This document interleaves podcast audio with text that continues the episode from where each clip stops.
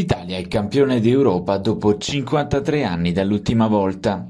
Nella notte di Wembley gli azzurri battono i padroni di casa dell'Inghilterra ai rigori, coronando un torneo giocato alla grande.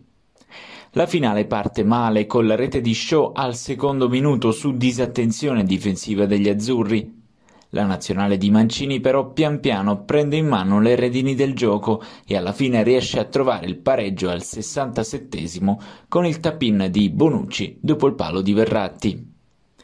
Non bastano i 90 minuti né i supplementari a decretare un vincitore, si va ai rigori. Dal dischetto sbaglia Belotti, ma l'equilibrio lo riporta all'errore di Rashford. Donnarumma respinge il penalty di Sancho, ma Pickford para quello di Giorginio. Si presenta Saka dagli 11 metri, ma il neoportiere del PSG chiude la saracinesca facendo esplodere la gioia azzurra. I ragazzi sono stati meravigliosi, afferma il CT Roberto Mancini nel post gara. Questa vittoria è importante per tutta la gente e per tutti i tifosi. Siamo felici. A Taranto, come in tutta la penisola, caroselli di auto e tifosi in delirio per un'impresa che solo un mese fa sembrava impossibile. Tantissime persone nella città dei due mari si sono riversate per le vie del centro e in particolare in piazza Ibalia, dove nemmeno un mese fa si festeggiava la promozione in Serie C del Taranto. Sono arrivati questa mattina all'hotspot di Taranto circa 300 migranti, di cui 33 risultati positivi al Covid. Alcuni di loro, eludendo la vigilanza, sono scappati scavalcando le recinzioni. Emiliano chiude le frontiere ai turisti con il Green Pass, ma apre scriteriatamente ai migranti non vaccinati e positivi al Covid, affermano i sei consiglieri regionali di Fratelli d'Italia, tra cui Renato Perrini e il capogruppo Ignazio Zullo. Quanto sta avvenendo nell'hotspot di Taranto non è da sottovalutare, scrive Fabio Conestà, segretario generale del Movimento Sindacale Autonomo di Polizia. I colleghi, dice il sindacalista, necessitano di una cintura sanitaria adeguata, non ci possiamo permettere focolai nelle questure o nelle case degli agenti.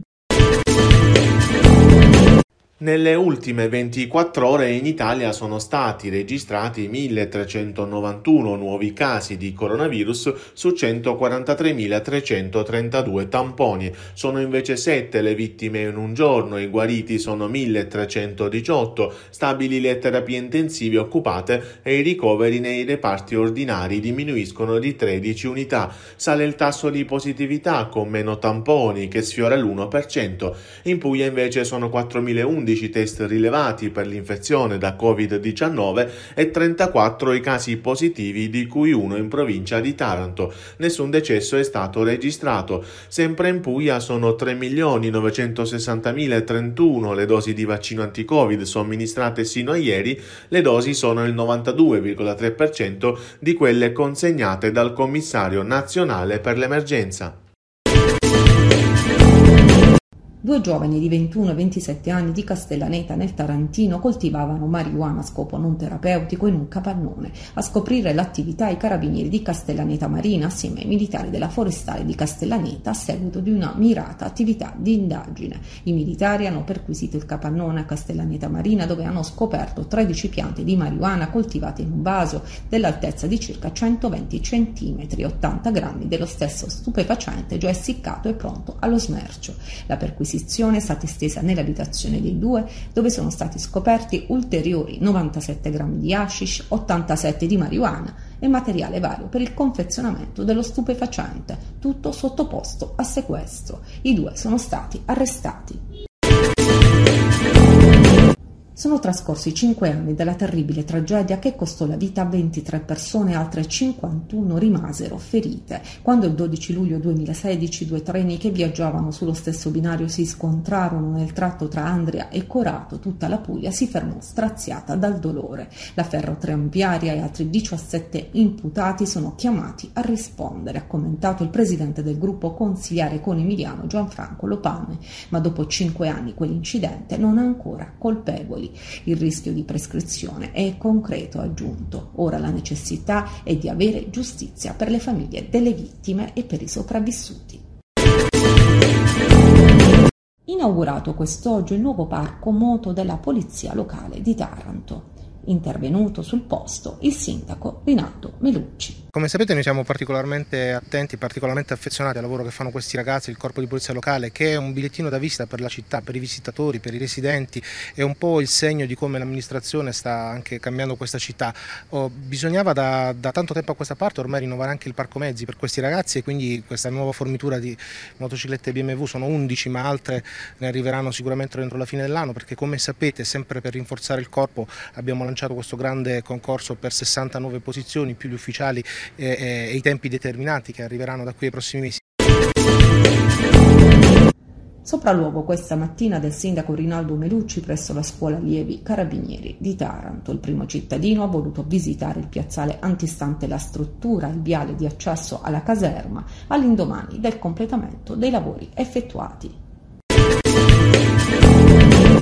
Dopo 30 anni una buona notizia per circa 4.000 cittadini di Taranto residenti nella frazione di Lama. Al via i lavori infatti di allacciamento alla rete fognaria di una vasta area residenziale del capoluogo ionico affacciata sul mare, un'opera da oltre un milione di euro il cui completamento è previsto in nove mesi. Sul cantiere quest'oggi il sindaco di Taranto Rinaldo Melucci. Oggi siamo molto contenti, 4.000 residenti, siamo in via Girasoli che aspettavano da più di 15 anni finalmente l'impianto e l'allaccio le fogne nere, quindi come dire, qualcosa che crea grande disagio e deteriora la qualità della vita di tutti i giorni di questi cittadini.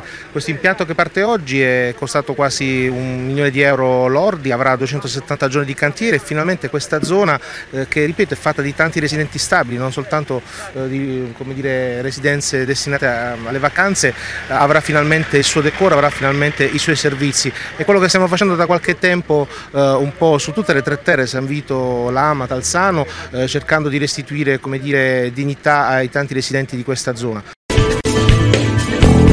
Il 2020-2021 del Cussionico può finalmente avere inizio. Completata infatti in questi giorni la ricapitalizzazione della società rossoblu, un atto formale e propedeutico per chiudere la pratica dell'iscrizione alla prossima Serie B del campionato di Lega Nazionale Pallacanestro.